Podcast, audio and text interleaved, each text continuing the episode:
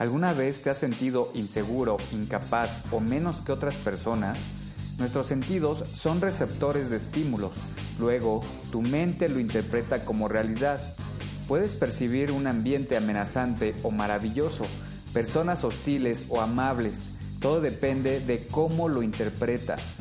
Tú tienes el control de tus comportamientos y emociones. Hazlo consciente y transforma tu vida en una experiencia placentera. En Drive Psicoterapia Online encontrarás técnicas que podrás aplicar individualmente y mejorar tus relaciones personales. Soy David Urbina, esto es Drive, bienvenido.